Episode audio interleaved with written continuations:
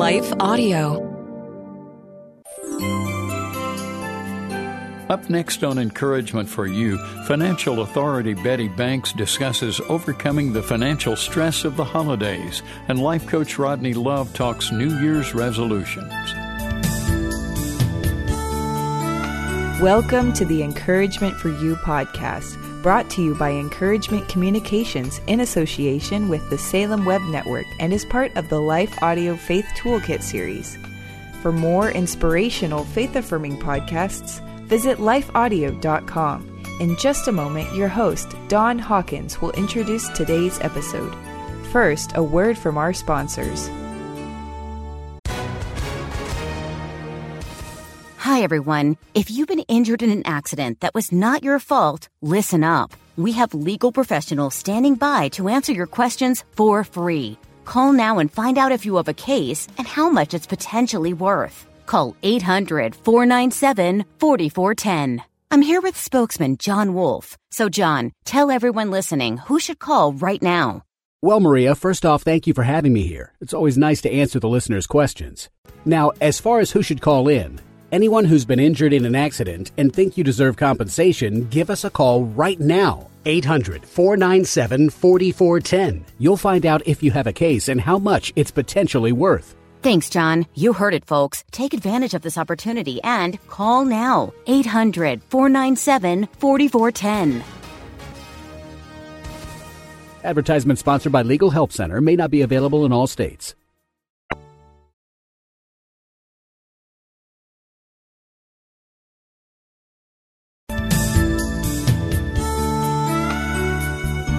Us have probably overspent on Christmas gifts and entertaining at one point in the holiday season. For many years, Bettye Banks served as Vice President of Consumer Credit Counseling Services, and she and host Don Hawkins provide answers for those post holiday financial stresses.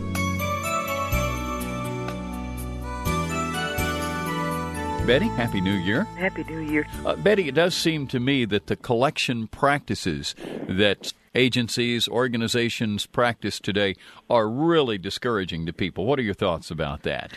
Thankfully, Don, uh, there are governing bodies that determine what a collection agency can or cannot do, or let me say, should or should not do. you generally can't stop them Yes. from doing something that Right. they truly intend to do anyhow. Uh-huh. But there are certain rules of collection, and, and the legitimate collection agencies, and, and there's a, a place for them because there are some people who just don't want to pay. And I, we recognize that, and there is a, a legitimate place for collection agencies, those who adhere to, to the specific guidelines of the Fair Debt Collection Practices Act, also known as Public Law 95-109. Um, but these are people who have a job to do. The problem arises when they do things that are detrimental to the consumer uh, so desperately that they put consumers at risk. And here again, we're not talking about the legitimate services. Yeah. We're talking about the bad guys. Okay, so there are good guys and bad guys. There are Now, in any in any industry. Sure. that does raise a question, though, in and of itself. Uh, typically, are we talking now about the department stores and the organizations where you've charged the bills? Or are we talking about collection agencies that they turn your debt over to? No, that- It's two different things to look at. Most retailers, those who do credit business, have internal procedures for collections. Yeah, and usually they'll start with a nice letter saying, Did you forget your payment? Exactly. Mm-hmm. And most people simply get busy or have to travel, or, and they do forget sometimes. Yeah, that's fairly common. And not a, a problem for most of them. A gentle reminder Mhm. that you respond to in a positive way will usually allow you to work something out with a creditor. If you're going to be delayed because of excess medical bills or legal bills or even Christmas, if you'll just maintain contact with most creditors, they will work with you and say, "Look, when can you?" And if you Yeah. make them a promise, for heaven's sake, keep it. Don't ever make a promise that you don't intend to keep or that you Yeah. cannot keep. Yeah, and, and that's a very important point, it seems to me. Number one, if you tell them, I plan to send you a payment in the next week or the next two weeks, you best do it. Do it. Yeah, they are really unhappy when they have to call back and say, wait a minute, you told us last week there'd be a check in the mail, and there is no check in the mail. That's a very bad thing to do. You're you're absolutely jeopardizing your credibility Mhm. with the organizations and the companies with whom you choose to do business. That is a bad thing. Yeah. Now, on the other hand, uh, typically if you pay it off, uh, they're pretty understanding as long as this doesn't happen about every two months or something right. like that. What you're looking at is a history. Yeah. Bear in mind that every payment that you make appears in your history, on your history with that creditor, and those creditors report that information to credit repositories like Experian and uh, Equifax and TransUnion. Those are the three major credit repositories. Your performance is what shows up on your credit report. A lot of people says will will say that a credit grantor ruined my credit or a credit bureau ruined my credit. That's not what happened. What Hmm. happened is that the consumer made some unwise choices, and that's what ruined the credit. Bettye, I was reading a great story in the uh, back in November of, of uh, 1998 uh, in USA Today in the money uh, page, the money section, the cover story talked about Consumer Credit Counseling Service, a very favorable article. But in it, there was a story about a family who fell behind on a new car loan after medical problems. Husband could not go back to work. The creditor, they said, called at all hours, said if they didn't pay up, they would be arrested. The man would lose his job.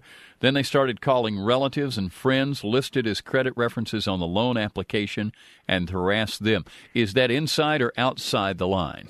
That it, it's. I think you've got a very thin line there. Okay. Um, when when a credit grantor asks when, when you fill out a credit application, the, the grantor will very often ask for the name of another person not Hmm. living with you that they may in, may contact in case they need to get in touch with you.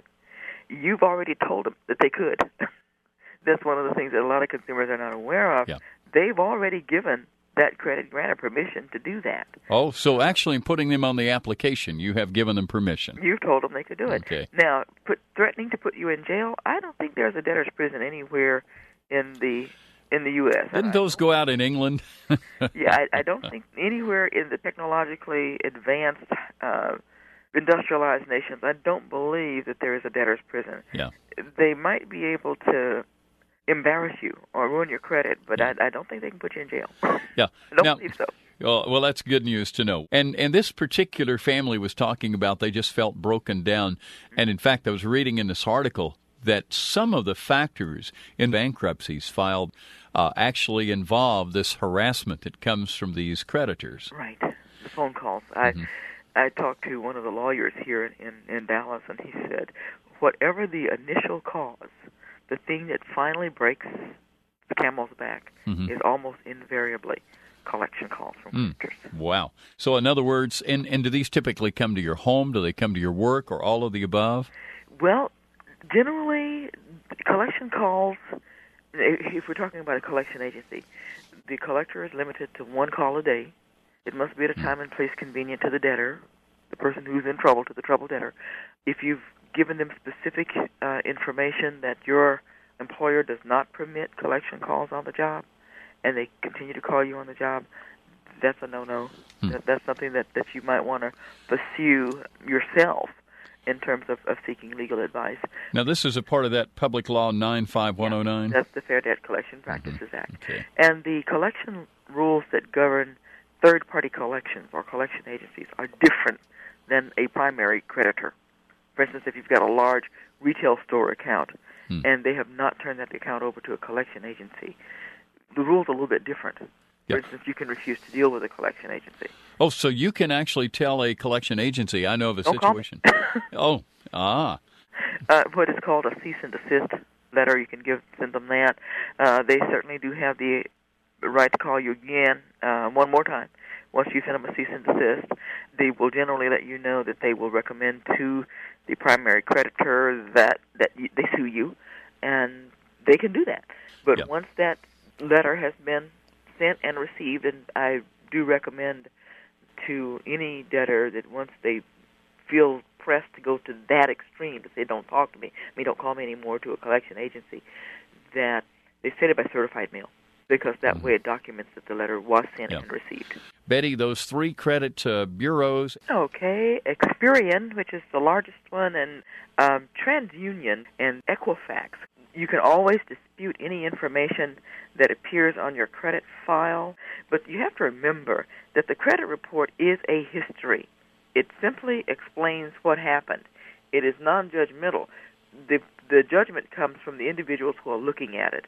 And I always think, and this is one of the things that we work very, very hard and diligently with the bureaus and with the credit grantors, is not to punish someone for having done the right thing.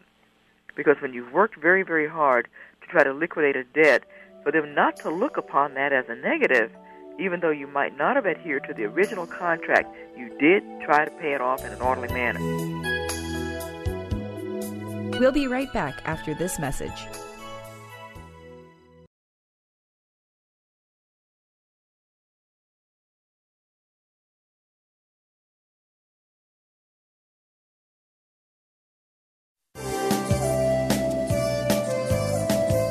Oftentimes, it doesn't take very long to find ourselves breaking those New Year's resolutions.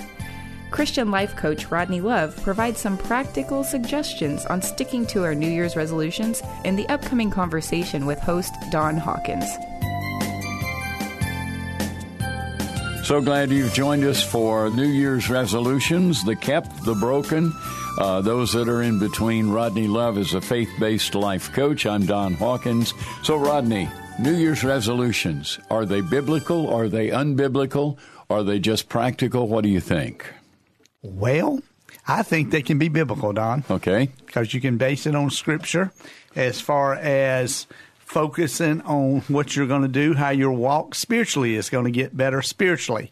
And one of the things I think about when New Year's resolutions, a great New Year's resolution to make, in my opinion, is to dig deeper into God's Word, hmm. get to know God's Word. Reading through the Bible might be something, and it's not too late. You've got 51 weeks left to go, 66 books, and I think you could break those down. Some of those books are short enough you don't need a week. Some of them are long enough you need two weeks. Hmm. So you could probably do that. Uh, Time Magazine posted a list of the top 10 New Year's resolutions that people make. What do you think would be number one, Rodney? What would you, you know, guess? I don't know. I'm trying to think. About, oh, I bet I do know. everybody wants to lose weight. Yes, that's the number one thing on the list. Number two may not relate to a lot of believers, but drink less would be. Uh, some some people might want to say not drink at all. Uh, the third one is to exercise and get fit.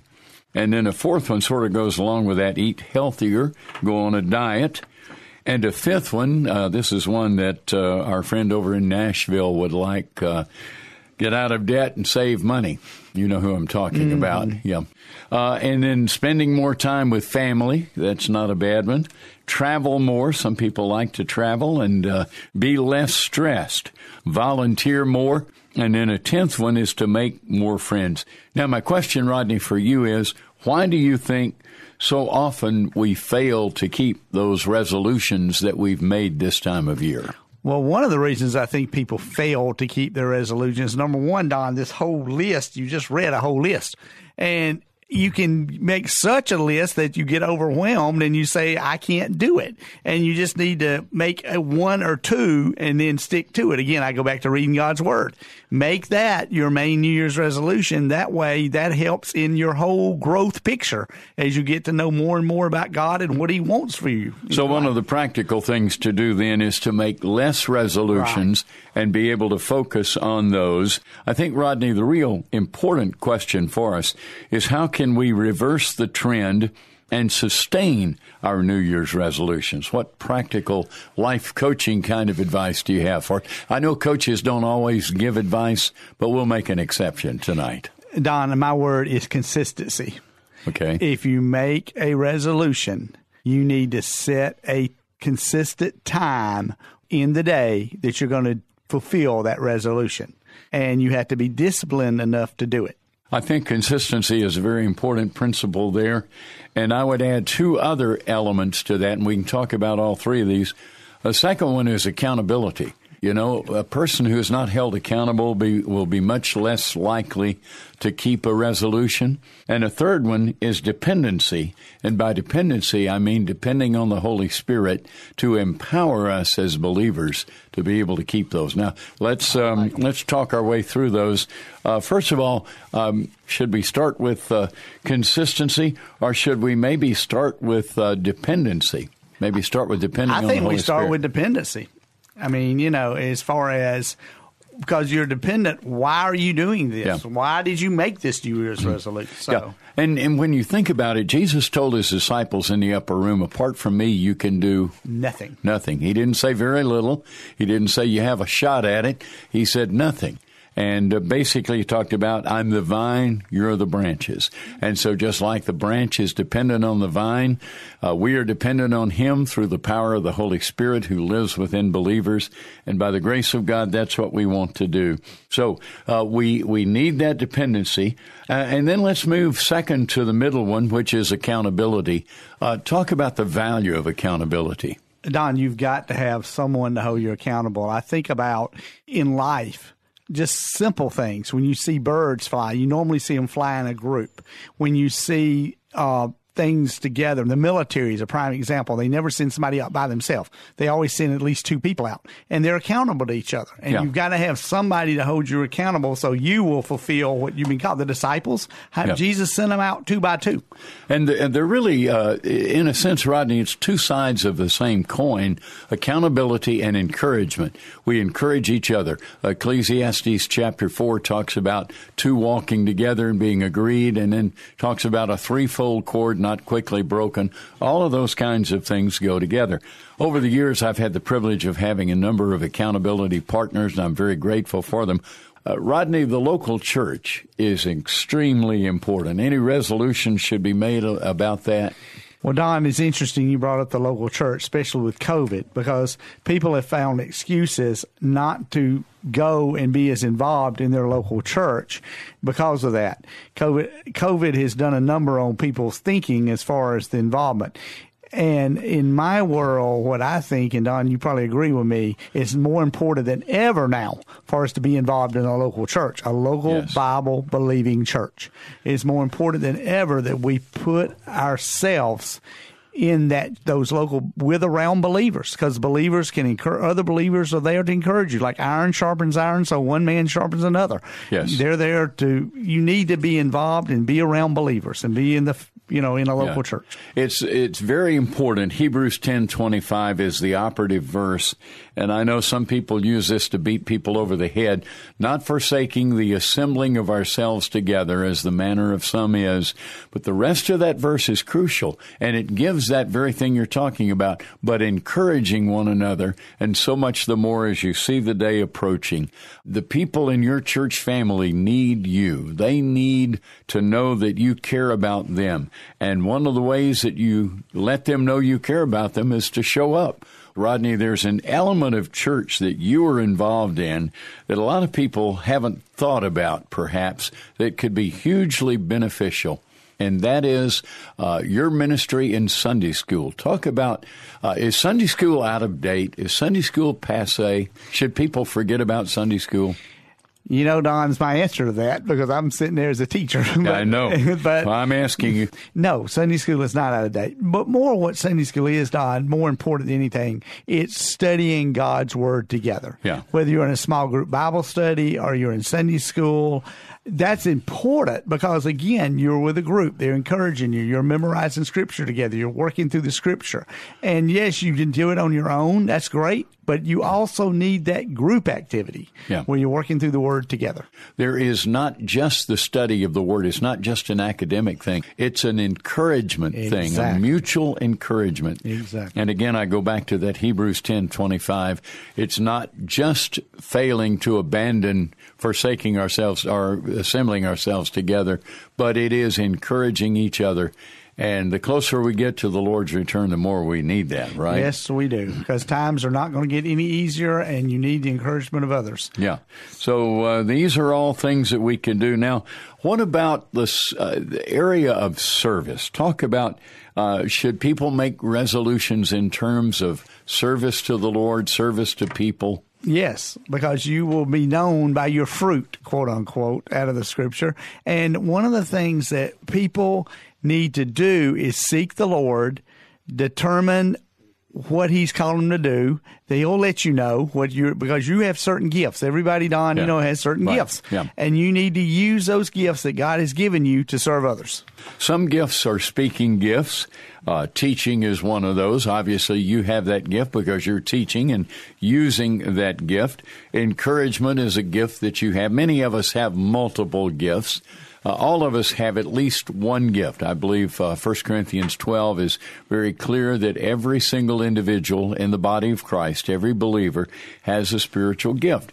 Now, you may not have a speaking gift. You may have a serving gift. Some people have the gift of helps. Some people have the gift of leadership or administration. Some people have the gift of serving. But, um, you know, it's a little bit like driving a car.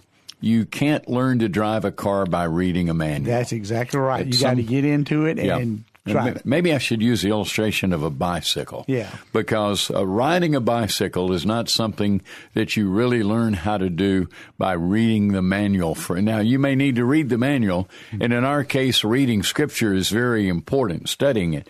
But you cannot steer a stationary bike, and you cannot steer a stationary car. That's good. So the reality is, you need to be involved in doing it, in the activity. Uh, I think about something Jesus said to his disciples in John 13. He was teaching them in the upper room, and he said, If you know these things, you will be blessed as you do them. And in reality, uh, one of the things that Jesus did in his discipleship ministry was to prepare them and then send them out. He sent them out at times during his ministry, and then once his ministry was concluded, as he was about to be taken up into heaven, he told them that go into all the world and preach the gospel. Exactly. Go make disciples of all nations. And Don, I think about the bicycle illustration. Unless you get on that thing and ride it, you don't get. You can't imagine how good it feels or what God. You know, unless you step out and do something for God, you're never going to know the fulfillment and the joy you'll get out of doing something. I want to take that metaphor a little further, Rodney. Some of you rode bicycles when you were younger, as I did, and as you probably did. And maybe it's been a while since you've ridden a bicycle. And you may say, well, I'm too old to ride a bicycle. Maybe not. Maybe you say, I'm too weak, I'm too frail to ride a bicycle. But you're not too old, too weak, or too frail to use your spiritual gift. That's Maybe right. you have the gift of encouragement. Uh, there are a lot of ways to encourage people. Don, I tell my people in my Sunday school class, if you're still living and breathing and not six foot under, God still wants to use you. He does, and He will use you. Uh, just like every living, breathing person needs encouragement, every living, breathing person can encourage. And uh, there is a spiritual gift, a God given ability for encouragement.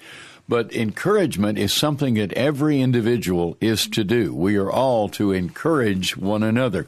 That's what that Hebrews 10:25 verse. For some reason, the Holy Spirit keeps bringing me back uh, to that verse. And, the other piece of that is we can all by love serve one another. Galatians 5:16.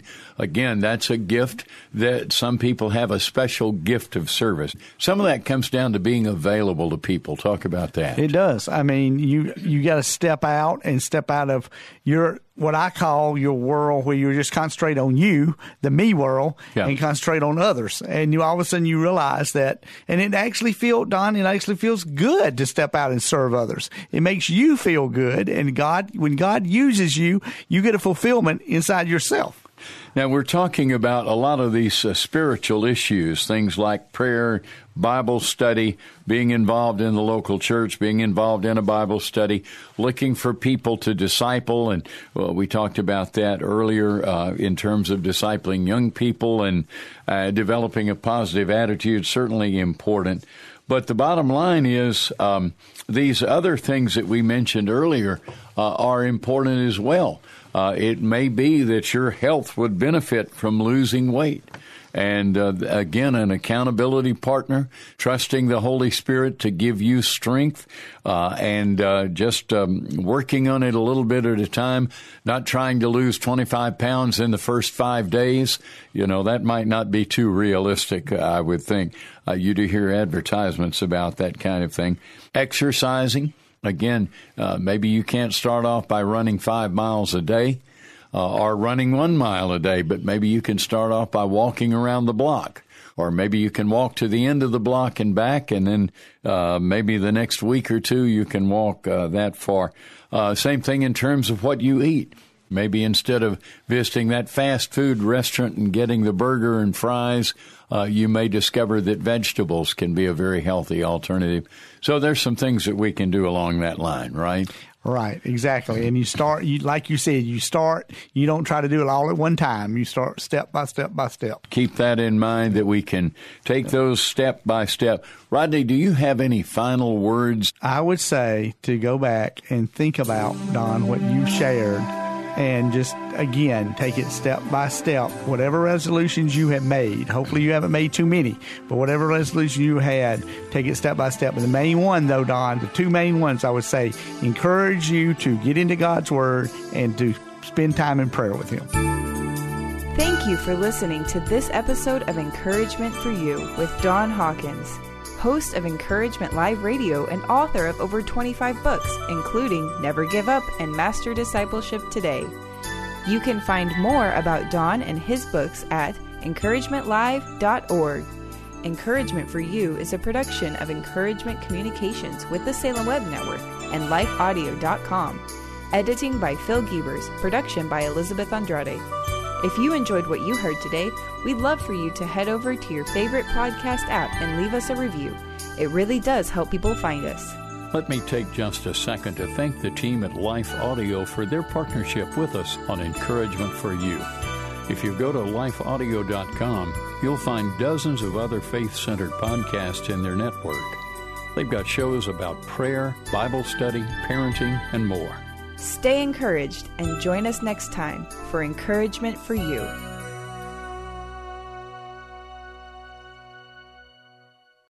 The love of God is immeasurable, it's unchanging, it's indescribable. Because God loves you so much, you can sleep through the night in peace. With Abide Bible Sleep Meditation, you can fall asleep fast with relaxing sleep stories based on Scripture. To start listening now, go to lifeaudio.com or search your favorite podcast app for Abide Bible Sleep Meditation. You can also download the Abide app for more biblical meditations at abide.com.